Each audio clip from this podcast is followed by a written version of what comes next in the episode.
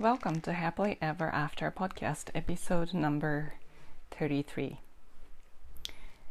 今日はインタビューエピソードです。アメリカで夢のアーリーリタイアメント生活をしながら最近 YouTuber として発信を始められたゆかりさんにお越しいただきました、えー、今回ちょっと異色の経歴を持つ方をお招きしたんですけれどもあのお仕事じゃなくてまあ、アーリーリタイメントという生活を選ばれて、まあ、アメリカでは FIRE って呼ばれるライフスタイルなんですけれども、えー、今回その FIRE のお話それから、えー、豊かさゆかりさんが考える豊かさについてとても面白いインタビューになったのでぜひ最後までお楽しみください。こんにちは大人の女性がモヤモヤした現状から抜け出すお手伝いをしているファイナンシャルライフコーチのゆりですこのポッドキャストは自分の人生も良くしたいけど周りの世界も良くしたいと思っている女性のための番組です。ソロエピソードでは心理学や NLP マインドフルネスなどに基づいたマニアックな話をしています。どのように考えればモヤモヤから抜け出せるかといった話が中心です。インタビューエピソードでは世界で活躍する女性に今までどんなことを考えて生きてきたのかまたこれからどういう世界を作っていきたいのかというようなことをお聞きしています。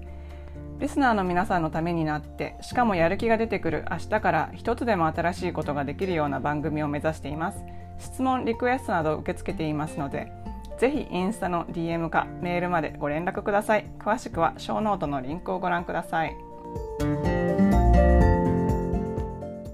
今日はインタビューエピソードです。アメリカで夢のアーリーリタイアメント生活をしながら最近 YouTuber として発信を始められたゆかりさんにお越しいただきました。ゆかりさんはアメリカに大学院留学で来られましたが、ちょうど就職の年がリーマンショックと重なり、大変な就職活動を経て社会人になりました。その中で金銭的に自由を得ることの重要性に気づき、30代で会社員生活にピリドピリオドを打つべく貯金と投資に励み、見事30代でアーリーリタイアメントを成し遂げました。現在はご主人と一緒に他の国でのリタイアを目指し、不動産投資などで資産と不労所得を増やしていらっしゃいます。ゆかりさん、今日はよろしくお願いします。あ、よろしくお願いします。あのゆかりさんの YouTube チャンネルをあのご紹介いただいてあの見たんですけれどもすっごい凝っててすっごい可愛くてためになるすごい面白いなと思って今日はあのお話しするのをとっても楽しみにしてたんですけれども私もですありがとうございますあありがとうございますえっとまず最初にちょっと軽く自己紹介をお願いできますでしょうか？あはい。リスナーの皆さん、こんにちは。ゆかりです。今年、サラリーマン生活から早期リタイアして、オーガニックフリーダム、ファイナンシャルインディペンデンスモアという YouTube チャンネルを始めました。オーガニックフリーダムでは、私がどうやって早期リタイアできるほど貯蓄、投資してきたかを紹介などをしてます。で、見どころはですね、幸せとお金の関係です。えっと、何をもって幸せを感じるのかと自分で稼いだお金の使い方が実は密接につながっていて自分の考え方と行動次第で誰でも幸せになれるんだお金にも困らないというところです。ぜひ見てください。ありがとうございます。えっと、はい、オーガニックフリーダムっていうそのチャンネル名ってなんかあのに込められた思いとかありますか？あ、そうなんですね。と実はですね、オーガニックフリーダムの名前の由来っていうのは、まあ、自分が経験したことなんですけど、あのたくさんの人がこう自分の考え方とか行動をオーガニック、まあ、自然と自然と自分になんか本当に何が大切で何がやりたいのかっていうのを問いかけて自分の価値観に合ったように変えることでお金の心配もなくなるし自分の理想の生き方を自由に作っていけるんだっていうようなあのメッセージを広めたいなと思ってオーガニック自然とフリーダム自由な生き方を作っていけるっていう意味なんですけど。なるほど。いいね、はい。すごい共感しますね。あありがとうございます。えっと、じゃあまず最初に、えっと、日本のご出身でアメリカに移住されたんですけど、アメリカに移住された経験を教えていただけますか？はい、えっとですね、日本の大学時代に短期で、まあ、8ヶ月ぐらいだったんですけど、アメリカに留学して、その時になんか自分の世界が広がったってすごく感じて、で、なんか同時にいろんな人が、あ、なんか自分らしく生きてるなって感じたんですね。で、なんか自然とそんな文化に惹かれて、なんかアメリカにもっと住んでみたいなと思ったんですけど、やっぱりなんかアメリカで生きていくには、ね、外国だし、もっと英語も勉強しないとだし、まあ、日本で生まれて育って、大学も日本で出たので、まあ、英語も勉強しないとだし、まあ、アメリカで学位もあった方が仕事も見つけやすいかなと思って大学院留学を決めました。えっと、でもですね、大学院留学といってもやっぱお金がなくて、なんか学生ローンとかで言っても卒業後、ローンまみれになるのも嫌だなと思って、すべて奨学金で行けるプログラムを探して、それで大学院留学して、まあ、就職して今に至るっていう感じなんですけど。あ、そうなんですね。なえっと、どういうことを勉強されてたんですか？えっとね、 Edu cation だったんですけど、で、なんかそのちょうど見つけたその奨学金プログラムなんですけど、あの、日本語をアメリカ人に教えながら、自分は大学院の学位を取得するっていうフルスカラシップのプログラムだったんですね。で、なんかその時に自分が英語を勉強して世界が広がったみたいに、あ、日本語を教えることで他の人の世界が広げられるのって素敵だなって思って、そのプログラムで留学したんですけど、それがなんか日本語教師になった理由でもあったりするんですけど、ね、ああ、そうなんですね。はい。なるほど、なるほど。あそんな奨学金プログラムがあること自体知らなかった。私もです。なんか見つけて、あ、なんかすごいいいじゃんみたいな。なんか、あの、すごい貧乏、貧乏というかお金がなかったので 奨学金じゃないといけないよと思ってたんですけど。えー、え、で、えっと、 education で卒業された後は、はい、日本語教師になりました。その時なんかリーマンショックで大変だったっていうそうなんですよ。2008年だったんですけど、仕事が見つからなかったです。で、実は大学院卒業前にアメリカ人と学生結婚したんですね。で、2人とも、2人とも仕事がなくて、どうしようねって感じだったんですよ。結局、まあ仕事なんとか見つかったんですけど、まあ、なんか、その時覚えてるのが、なんか誰かに雇われないとお金が稼げないってどうなのってなんか思い始めたの覚えてます。うんなるほど。うん、結構そこら辺が原点だったみたいな感じなんですか？そうですね。なんか今思うと、なんかその辺から結構なんかね、自分の仕事だけじゃなくて、なんかこう、なんか疑問を持っていたみたいな多分あると思います。うんなるほど。えっ、ー、と、じゃあ、その、就職、えっと、6年間なんか投資、貯金と投資をされたって、あのあのね、6年間って初めに言ってたと思うんですけど、はい、なんか6年前ぐらいにすっごい本気でなんかあの節約とかもなんか今までよりもなんかすごい節約してっていう感じでまあ昔から結構なんだろうそういう貯蓄とかは、まあ、得意な方だったんですけど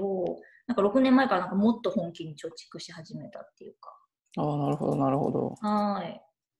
じゃあちょっとそのあたりも聞きたいんですけど、えっと、じゃあその働いてる時はあのなんか日本人として働いてて大変だったこととかありましたか？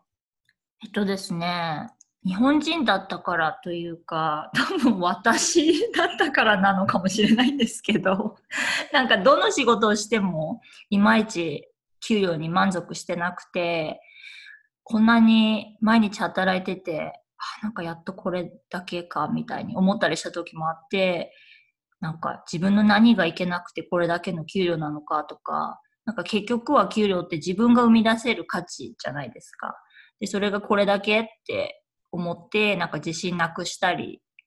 して、やっぱそれが大変でした。もちろんね、楽しいこともたくさんあって、いろいろ学んだりもしたし、特に人には恵まれてて、すごい素敵な人にたくさん出会ったの良かったんですけど、まあ、日本人だからというか、そうですね、給料のストラゴというか、そういうのはありました。うん、なるほど。はい、そういうふうにあの思っている中で、えっと、6年前から本気で貯蓄をしようと決めたっていうことなんですけれども、はい。最初になんか必死で貯めようとか思い始めたなんかきっかけとかあるんですか？多分ですね、あの、なんだろうな、サラリーマン生活だけ、このまま何十年もやってて、ね、なんかアメリカのリタイアって65歳とかじゃないですか。なんかすごいトンネルが遠くに感じたんですよね。あ、なんかこれからこんなにすごいなんかせこせこせこせこ働いてもなんかこれだけこれだけ、あ、でもなんかね、65歳までなんかこのままやっていくのもなんか、なんか充実感もないし、なんか苦しいっていうか、こうなんか閉じ込められたような気分になった時があったんですよ。なんかすごく。なんか冬だったんですけど。すごいなんかあの、こうなんかコロラドのデンバーだったんですけど、すごいなんか雪の中を寒かったんですよ。冬で。すごいいいところなんですけど、なんかすごいなんかヒットしたモーメントがあったんですよ。雪の中ですごい寒いんですよ。なんか日本マイナス、日本で何？こファーレンハイトでマイナス25。え？嘘そうめっちゃ寒いな。すごい苦しかった時があったんです。なんかバス通勤で、なんかすごいあの都会だったんで、車とかありえないんですよね。すごい混んじゃうから。あ、そうなんですね。なんかバス通勤でなんか雪の中ですごいなんか苦しくてこのまま苦しいままが人生終わるのもなんか辛いなみたいななんかもっと他にこうねせこせこせこせこ走らなくてももっと他になんかお金稼げる方法を見つけないとダメだって思ったんですよ。うーん、えーじゃあそう思って最初結構最初からわからないじゃないですか。どうやって？最初何したんですか？最初はですね最初やっぱりそもそもお金投資するお金もなかったのであのまずは節約ですよね。すごい節約から始めました。うーん。でなんか余剰が出てきて投資っていう感じだった。あじゃあちょちょ貯金って感じだったんですか？そうですね。余剰が出て。うん。まあなんかいろいろ勉強とかもし始めてあやっぱりなんか投資って言ってもこうなんか家を買って人に貸してなんか家賃をもらうこととかもあるんだみたいななんかそんなことできるんだみたいな感じでなんかそこから始めたりして、まあ、たまたま買った家をあ人に貸してみようみたいな感じだったんですよなんか人に貸そうと思って家を買ったんじゃなくて初めは本当に初めて家を買ったで、それで、あ人に貸すっていうコンセプトを学んで、あ、人に貸して家賃をもらえるんだって思って始めて、始めたみたいな。ああなるほどそうですね。そこから始まって、あ、なんかストックとかも、なんか ETF とかミューチュアルファンドとか、ね、あの、定期的にお金を入れていくことで、なんかデビデンドとかも入るし、なんかっていうのもいろいろなんか学んだりなんかして、あ、なんか貯めれば貯めるほど、なんかお金が、なんか貯まるんだみたいな、そういうところに気がつき始めて、楽しくなり始めたりうなんかして。なるほどなんか、うんあのそういうことを学校で教えてくれないから結構みんな後で気づくんですけどそうなんですよね。そう若い時になんかあの家自分の家とかを買う前にこれに気づいた人とかはあの最初に家もうすでになんかデュプレックスとかにして人に貸せる 体制で自分はやってそうなんですよ。ね。そう、そういうのを聞いて、あそんなことがあったのかみたいな。お早く教えてほしいですよそう、ね。早く、早く教えてほしかったみたいな。うんそうなんですよね。なんかこう、ルームメイト、家を買ってなんかルームメイトを持って、なんか半分貸してみたいな人とかもいるじゃないですか。うん、そこまではしできないなと思ったりもしたんですけど、まあ、でもその初めて家を買ったのをあの彼の転勤した時に人に貸し始めてそこから始まってあなんか家賃ってこんな毎月入っていいじゃんみたいに思い始めたりとかしてなるほど。なんかじゃあえっとファイヤーっていううんのを提唱されてるんですけど、はいファイヤーっていうコンセプトを多分あの聞き慣れない方がほとんどだと思うのでちょっと教えていただけますか？はい。えっと、FIRE は、Financial Independence Retire Early の略で、日本語で経済的自由、早期リタイアです。で、要は働かなくても収入があって生活ができるので、お金のためにやってる仕事を辞めて、早期リタイアですよね。自分の時間をやりたいことにやりたいように使うライフスタイルです。で、アメリカでは多分10年くらい前にこのコンセプトが出始めたと思います。で、働かなくても生活ができるって言っても、実際はなんかビーチで寝てるだけでいろいろお金が入ってくるとか そういうことではなくて、まあ、なんか従来の仕事をしていた時間でもらっていたお金よりも短い労働時間でお金を稼いでいるって言った方がいいかもしれないですね。なるほど、なるほど。うん、あの、これ、じゃあ最初に、えっと、ちょ貯金して投資し始めてそれで不動産人に貸すっていうことを始めてから、うん、どどういうことがきっかけでこのファイヤーを目指すようになったんですか？えっとですね、まあ、さっきもちょっと触れたんですけど大学に卒業後仕事が見つからなかった時とか、ね、仕事をしてても給料とかいまいち満足してなかった時とかなんかなんで自分の人生なのに外部の要素にこんなに制限されないと生きていけないんだって思い始めて、いろいろ本読んだり、Google とかして、なんか FIRE っていうコンセプトに出会って、あ、お金を稼ぐ方法ってサラリーマン生活だけじゃないんだってことに気づいて、なんか貯金、すごい貯金と投資を始めました。なるほど。はい。そうなんですね。でもそれは確かになんか、あのロバート清崎あそうそうゆかりさんのあそうなんですよ。あの本紹介されてるビデオあるんです、はい、あの本なんかすごい私もすごい好きな本ばっかりで。すごい嬉しいです。本当人生が変わる。そうそう人生が変わる本ばっかりで。その一つにあの金持ち父さん貧乏父さんかな？貧乏父さん金持ち父さんかな？いつもなんか順番忘れるんですけどロバート清崎さんの本があってあのその中でラットレースにあの頑張って給料上げても 結局なんかラットレースってあのなんていうんですかねこうモルモットがこうくるくるくるくる回っちゃうみたいなそうそうそう、うん、感じにはまってしまう。もう私もリオリアルラットレースにはまったんですけど。私もそうです。なんか稼いでも稼いでもモルモットレースでなんか雪の中で埋もれてこのまま雪の中で死んでいくのかって思いました そうそうだからなんかそこに若い時に気づくまあなんか気づくは気づくけどそこから行動できるっていうのがなかなかまあすごい少数派ですよね。あの実際にファイヤーって言って知ってる人はいっぱいいるけどあの、うん、本当にやる人っていうのはすっごい少ないので。そうですね。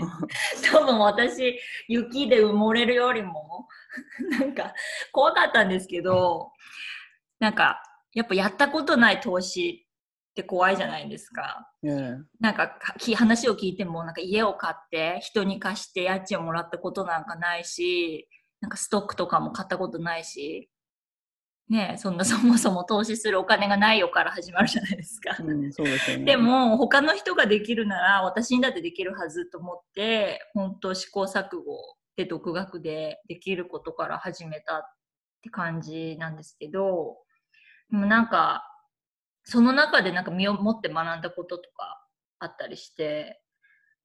その考え方次第で大変そうなことも大変じゃなくなるんだって思ったんですよ。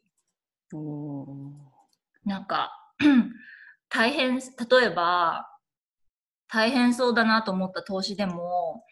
こう政府が投資してる人にインセンティブを与えることを知ってあ投資して経済の役に立つとご褒美がもらえるのかと思ってこれは私も世の中もウィンウィンで大変なことじゃなくていいことなんだって頭に植え付けたんですね。でそれで学ぶプロセスも楽しめたって感じですね。ああなるほどなるほど。なんかそれ、うん、うん、そうですよね。頭の中で。なんかそうそうラベリングを変えるっていうか、うん。うん、そうなんですね。なんか特に大変だったこととかありますか？そうですね、やっぱその初めて投資トライしたこととかやっぱり大変だったし、うん、まあそんなちっぽけな給料で例えば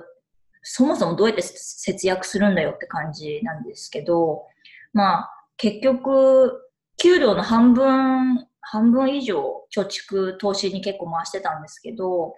なんか一見なんかそんなちっぽけな給料で、そんなに貧乏に暮らしてたの？とか 思うかもしれないんですけど、実はそうでもなくて、あの、考え方次第で本当に、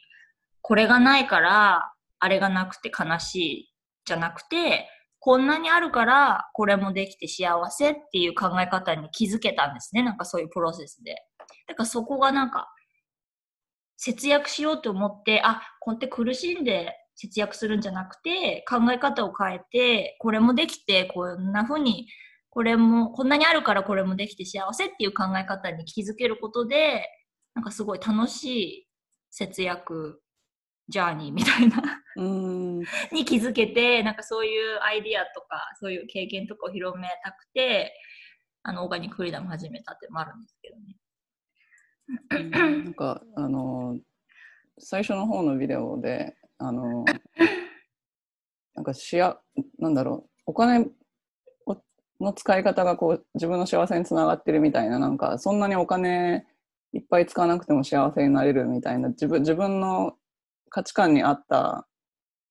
お金の使い方みたいなことをおっしゃってて、すごい、私もそこ、すごい本当にそうだなと思って、こう、別になんかお金がめっちゃいっぱいあるから豊かなわけじゃなくてなんか豊かさっていうのを自分で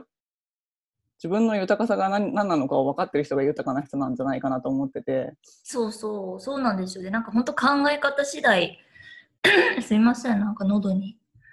あ大丈夫ですか。咳してもいいですか？あ大丈夫。すいません。そうなんですよね。そうだからあのそこのところにすごい共感したんですけどありがとうございます。嬉しいです。うん、なんかそういう、なんだろう、自分の考え方で、ね、ここれがないからあれができて悲しいじゃなくて、こんなにあるからこれもできて幸せみたいな、こう豊かな考え方ってすごい大切かなと思います。うんそうですね。あと、あの、やっぱ結婚してたり家族がいたりすると、あの、うん、そこのなんていうんですか、価値観のすり合わせとか結構大変だと思うんですけど、それはどういう、旦那さんとはどういう感じもうい完全に一致したんですか？時期的に同じそうですね。なぜか一致しましたね。へなんか、その、リッチダット、ポアダットとか、なんかそういう本とか、なんか同じような情報をなんか吸収した時に話して、あ、なんか本当にそうだよね、みたいな。本当になんか若い時は、お金稼いでなんかほとんど全部使ってたみたいな時期もあったりして、なんかよく考えてみると、本当に大切で幸せになるのって、ね、大体こう掘り下げていくと、実はそんなにお金が関わってなかったりとかして、ね、なんかお金で買える幸せには限度があるなとか思う、やっぱ家族と過ごせる時間とか、すごい大切にしていきたいねっていう感じで、なんか、こんなに雪に埋もれて働かなくてもいいんじゃないかみたいな。そうなんですよね。なんか時間の方が大事ですよね。私も時間の方がすごい大事だなと思って、なんかその時間の自由を得るために、まあ、そうですね、うん、そうですね。そう言われました、やっぱり。なるほど。えっと、じゃあ、あの、その、今、ファイヤーを、えっと、実現されたっていうことなんですけど、今はどういう感じの生活をされてるんですか？今は、そうですね、あの、レンタルプロパティのインカムと、まあ、投資のインカムもありますけど、あの、その、初めて買った家をずっとレンタルプロパティで7年貸してたんですね。で、その7年いたテナントさんが最近出たので、今、レノベーションを do it yourself ですごいやってて、で、それで、あの、できれば、あの、あリノベーションが終わったら、売って、その売った、あの、お金でまた違うレンタルプロパティを買いたいなと思ってるんですけど、で、そのなんかレンタルプロパティの Do It Yourself でレノベーションした経過なんかも次のあの YouTube で紹介していけたらなと思ってるんですけど。私もあのビフォーアフター大好きなんですよ。面白いですよね。なんかそれにあのアメリカの家ってすごいなんだろう流行りがあって内装とかも結構定期的にリノベーションするじゃないですか。そうなんですよね。うん、なんか今今とか結構どんななんだろう見てたら 家見るのすごい好きだからしょっちゅう見てるんですけど「ウェレストコム」とかもしょしょっちゅう見てるんですけど なんか大体結構なんか白とかグレーが貴重ななんだろう。あそうなんですよ。グレーでペイントしてもう体も痛くなったりなんかして。なんかで確かにやっぱりそれも見ようによってで、うん、なんかなんだろうお金を使ってコントラクターも雇えるんですよね。ペイントしたりとか、いろいろ直したりとか、うん、なんかバスルームとか、タイル剥がしたりとか、フロアリングのカーペットも剥がして、自分で新しいあのラミネートフロアリングとか入れることもないんですけど、別にお金がないから自分でやってるっていうよりも、なんか自分でやることで、なんかもし今後レンタ レンタルプロパティを買ってリノベーションするときになんかもしコントラクターを雇う時にでもあの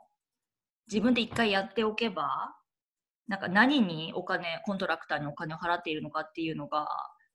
肌で感じられるのであなんかこういうここれこれをやるためだけにこのお金を払っているのかっていうのを体感できるようにちょっと自分でこんなチャレンジを 貸してるんですけどでちょうどあの、ね、はいうちの彼もなんかこうあの COVID であの短時なんですよね今。それもあってなんかコントラクター雇ってもいいけどせっかくだからこうなんか学びの学びの時間にするっていうか私もね仕事もしてないしなんだろう自分のこのいい機会だなっていう感じで自分の学びの機会としてやってます。でそんな自分の学んだこととか、うん、なんかを YouTube でもシェアしたらしてきたらいいかなとか思ってるんですけど。なるほどそうですよねなんか 材料とかね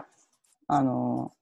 どれくらいかかるのかとか、まあ、時間コントラクターの方が全然短いと思うんですけどそういうのってやっぱやってみないと分かんないですよね。そうなんですよね。でなんか自分がやっぱりうん、すごいレバー高いですよね、コントラクター。うん、高い。高いけどまあ、うん、うん、コントラクターはいい仕事。あの、コントラクそうそうそう、コントラクターね、いい仕事なんですよね、あれ。あの、景気の波に左右されるけど、あの、景気いい時はめちゃめちゃいい仕事ですよね。そう、そうでしょうね、うん、きっとね、レノベーション。でもなんか結構やってみると、なんだろう、なんか人生ってやっぱりなんかいろんな新しいことを経験して、なんかなんぼだみたいに私は思っているんですね、二、人とも。で、なんかやったことないことをやってみて、あ、なんかこんなタイル壊して、こうなんだろう、人間の原点に戻るっていうか、なんか昔は、なんか何百年前、何百年前の人たちって自分の家を自分で作ったりとかしてた人もいるじゃないですか。うん、そうですね。もともとなんか洞窟に住んでた頃とかもあるかもしれないんですけど、でなんかそういうなんか人間の原点に変えるみたいな、なんかそういうなんか、なんか不思議な気づきみたいなのもあったりなんかして。なるほど、なるほど。いや、なんかうちも夫が、あの、すごいするんですよ。まあ私全然しないんですけど。いいですね、うん、私は本当に2人でやってます。いや、なんか私あの、家全部中身、なんていうの古い家なんで、あの、はい、家の中身全部新しくしたんですけど、自分たちで。素晴らしい。あの、あのなんていうんですかね。その、土台のとことかは何もやることなかったんで、その中身だけなんですけど、うん、あのすごい自分でやるとめっちゃ時間かかるじゃないですか。かかりますよ。そう、それなんかちょうど双子が生まれた時に、家の半分側全く使えない状態で。すごい。リビングに双子と3人で、私が双子と3人で寝てたりとかして、すごい大変だったんですよ。いいい加減に終わらせてって言ってもなんかやっぱできないんですよ。ななんか時間かかりますよね。思ったより時間がかかる。そうなんですよ。なんかビデオとかでビフォーアフターとかあるけど実はすっごい時間かかったりして、うん、こんなになんかいろいろ測って角とかになんかこうフロアリングとかも合わせるみたいな、うん、こんなになんか綿密な計画と なんか大変な。多分私と彼が不器用っていうのもあるかもしれないんですけど本当になんかもう物差しで測ってななんだみたいな。すごいそういう感じでなんか勉強になります。まさかの工事系だみたいな友達 すごいや、すごいできなそうなのによくやってるよねみたいな。こんこんな未来が待っているとはっていうこんななんか工事系に就職しちゃったんだけどみたいな。面白い。そうなんですよ。うんそうなんですね。じゃあ、えっと、今は、えっと、不動産とか株とかの、まあ、利益で、それを、えー、で生活しながら、そういうふうに、こう、また増やしていくための労働みたいなことをされてるんですけど、はい。この先、労働ばっかり労働。でもなんか自分の楽しくないです。自分の楽しい。です、うん、そうそうクリエイティブにできるところが面白いんですよね、うん、でなんか自分次第でこの家の価値を上げるみたいな。うん、なんか自分次第でこの家を売るでその売ったお金で自分次第でどこに次の家を買うっていうなんかそう自分でなんか自分の人生を設計してるみたいな楽しみみたいなのがこうワクワクして、やっぱ自分次第だからなんかリサーチとかもすごい自分でするじゃないですか。次はどこに買おうとか、うん、どんな風に売ろうとか、ね、そういうのとかも新しいことばっかりなんですよね。自分なんか初めてレンタルプロパティを売るし次その rental property を売ったお金で買うっていうのも初めてだし、うん、なんか全てが初めて初めてですごいなんか毎日楽しいです。あそうですよね。なんかありますよね。90日以内に exchange するするとかなんか。そうですね。その売ったお金でなんか tax を払わないためには、うん、こう限られた時間で同じような rental property を買うっていう のがあるので、なんかいろいろリサーチしたりしながら、なんかどのフロアリングにしようかなって見たりとかそうそうそう。で、次はなんかどんな YouTube にしようかなとか。うん、まあまだ彼は仕事をししてるんですけど、まあ時短であれなんですけど。ああ、そうなんですね。そっか。はい、じゃあ、えっと、メインはなんか不動産投資なんですね。不動産投資、そうですね。と、あとはまあ、全然あの知識もないので、まあ、なんか ETF とかミューチュアルファンドとか、うんあとビットコインとかもあるんですけど、うん、うん、いや不動産投資が一番好きです。楽しい。あのトランザクションが楽しい。そうですよね。ですごいなんかいろんな人が関わるじゃないですか。そうですね。いつもなんかいろんなプロの人が関わってて、すごいな、この人たちとかも。あ、これからどんな世界を作っていきたいっていうことをお聞きしたいんですけど、まあ今なんか、はい。そうやってもうリタイアされてるんですけど多分なんかこれからの夢とかあると思うんですけど、はい、どういう世界を作っていきたくてそのためにどんな役割を果たしていきたいと思ってますか？そうですね、まあ、ちょっと触れたんですけど、これは実は私の YouTube チャンネルを作った理由でもあり、まあ、先ほどあの紹介したオーガニックフリーダムの名前の由来でもあって、まあ、自分が経験したことなんですけど、たくさんの人が自分の考え方と行動をオーガニックに変えることで、ま、自然と自分に本当に何が大切で何がやりたいのか問いかけて自分の価値観に合ったように変えることでお金の心配もなくなるし自分の理想の生き方を自由に作っていけるんだって思えるような世界にしたいです。で、また繰り返しになっちゃうんですけど、まあこれが、これがないからあれができなくて悲しいじゃなくて、こんなにあるからこれもできて幸せっていう豊かな考えを広めていきたいです。で、そのために、これからも私が早期リタイアの道で学んだこととか、早期リタイアでこれから始まるアドベンチャーとかを楽しく YouTube でシェアしながら、みんなの気づきのきっかけになれたらいいなと思います。なんかアドベンチャーでやりたいこととかありますか？アドベンチャーいろんな国で住んでみたいです、私。うんですね、いろんな国に住んで、まあ、2、3年、2年、2年とか 1, 1, 1年、2年、3年住んで、やっぱりバケーションとかで、こう、経験できないような、住んでみて初めて経験できるような、なんか世界とこう見てみたくて、なんかバケーションだと結構サイトシーンでなんか終わっちゃうみたいな。でもなんか実際に住んでみて、なんかその国の人となんか関わることでなんか自分の世界も広がっていくし、なんかそういうアドベンチャーしてみたいですね。他の国の言葉とか、かスペイン語とかも学びたいし。うん、楽しそうだし、夢が広がりますね。夢 がなんかそんななんか夢を掲げながら、うん、あの、耐える剥がすの手伝って。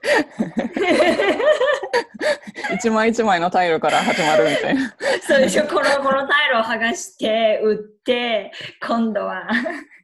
引っ越すんだみたいな。ゴリゴリゴリみたいな感じ。えっと、じゃあ、あの、すごい短期間でもう素晴らしいあの結果だと思うんですけど、短期間でそんな気づいて、ああの貯めて、それでもそこから、まあ、50%貯めるとかすごいんですけど、そこからあの本当に自分が求めていた今のライフスタイルを手に入れたっていうことであのそういうことをしてみたいけどどうしたらいいかわからないとか今なんか経済的不自由を感じたりとかあと本当に経済的自由を得たいって思ってる人に何かアドバイスがあれば教えていただけますか？そうですね、本当、普通の人で普通のことしか言えないんですけど、自分の経験から、多分経済的自由をもし得たいと思うならば、言えることは3つあります。まずは、そもそもなんで経済的自由を得たいのかをクリアにするべきだと思います。例えば、もっと家族と過ごす時間を増やしたいとか、お金の心配しないで自分の強みを生かしてやりたいことがあるんだとか、いろいろあると思うんですけど、やっぱり人間ってなんでそのゴールに向かってるかっていう理由、英語で言うとビッグ Y だと思うんですけど、ビッグ Y が自分の本当にやりたいことと合ってると、難しいこととかあっても乗り越えられるんじゃないかなって思います。で、二つ目は、経済的自由を得ることをゴールにしないこと。これができるまで幸せになれないって思うと人生損するかなと思います。自分が今いる場所、今あるものでどんな風に楽しめるかなってワクワククリエイティブに生きていくとやっぱり人生毎日がアドベンチャーみたいな楽しいと思います。で、3つ目は、長くてすいません。3あいえいえつ目は、なんか言いたいことがたくさんあって、3つ目は、経済的自由にもしあの得たとしても、経済的自由に保証はないっていうことです。でも人生すべてに言えることだし、なんか別に偉そうに言う立場でもないし、みんな分かっていることだと思うんですけど、まあ、普通に働いている人も言えるけど、どんな仕事してても、ね、コロナとかもあって、いつ仕事がなくなるかもわからないじゃないですか。で、どんなに貯蓄して投資してても、まあ、例えばなんか3億、10億とか100億とかあったとしても、ね、何があるかもわかんないし、ずっとほんわか幸せに暮らしていける保証はないわけなんですよね。で世界はやっぱり常に変化してて、自分も常に変わっていかないと生きていけないので、やっぱ常にアンテナを立てて、オープンマインドで学んでいくことが大切かなと個人的に思っています。で、ゆりさんにも出会えて学ぶことがたくさんあるので、とっても嬉しいです。ありがとうございます。あでも、うん、本当になんかそのなんだろうお金も含めてですけどその自分の外側にあることにアタッチしないっていうのってすごい大事ですよね。そうですね。そうですね。やっぱりうん外部の要素にアタッチして、なんか幸せを追い求める、追い求めるとか、なんかお金のそのなんか裕福さとかに求めると、やっぱりなんか人生辛くなるのかなって思います。やっぱ自分の内面を豊かにして、ね、毎日楽しんでいると、なんかいつの間にか経済的自由も得られるみたいな。って私は思いましたなんかいつの間にか、いつの間にか溜まってたみたいな。おおすごいな。そうそうそうでも本当にそう本当にそうだと思います。うんなんか自分の内面が全部外に出るから、そうですね。うん、不思議ですよね。うん。こうなんか楽しくしてる人のところになんか来るみたいな。それ本当にわかります。なんかローオブアトラクションみたいな。そうそうそ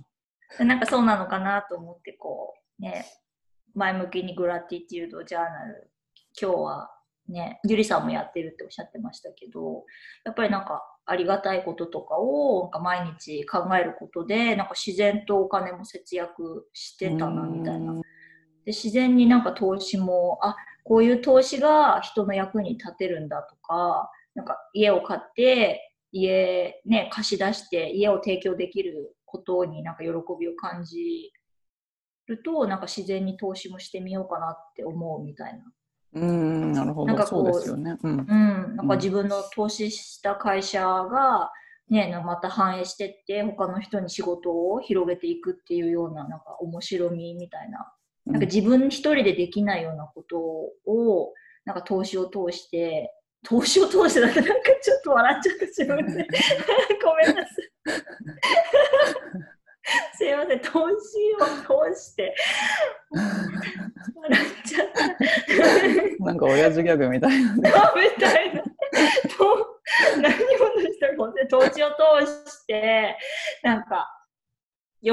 びを感じると、なんか、その、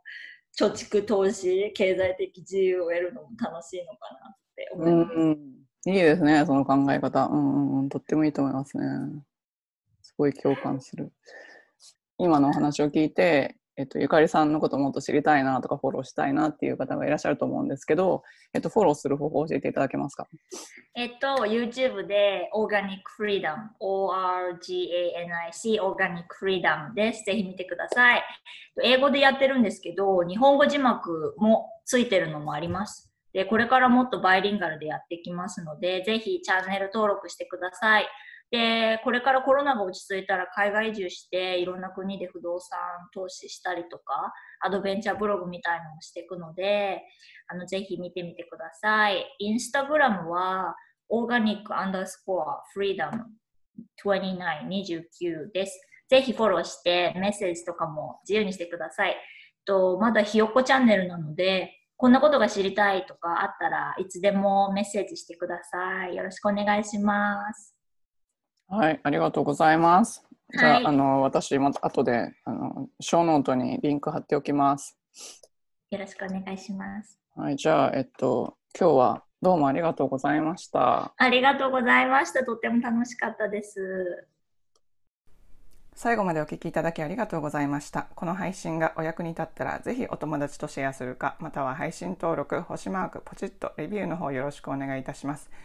最短で結果を出す1ヶ月でセルフイメージが変わって引き寄せられる人になるコーチングセッションに興味のある方は、ショーノートのメールアドレス info at yurid-media.com からお申し込みください。そして現在、もやもやからやりがいを探す20の質問ワークシートも無料ダウンロードプレゼント中です。これもショーノートのリンクからご覧ください。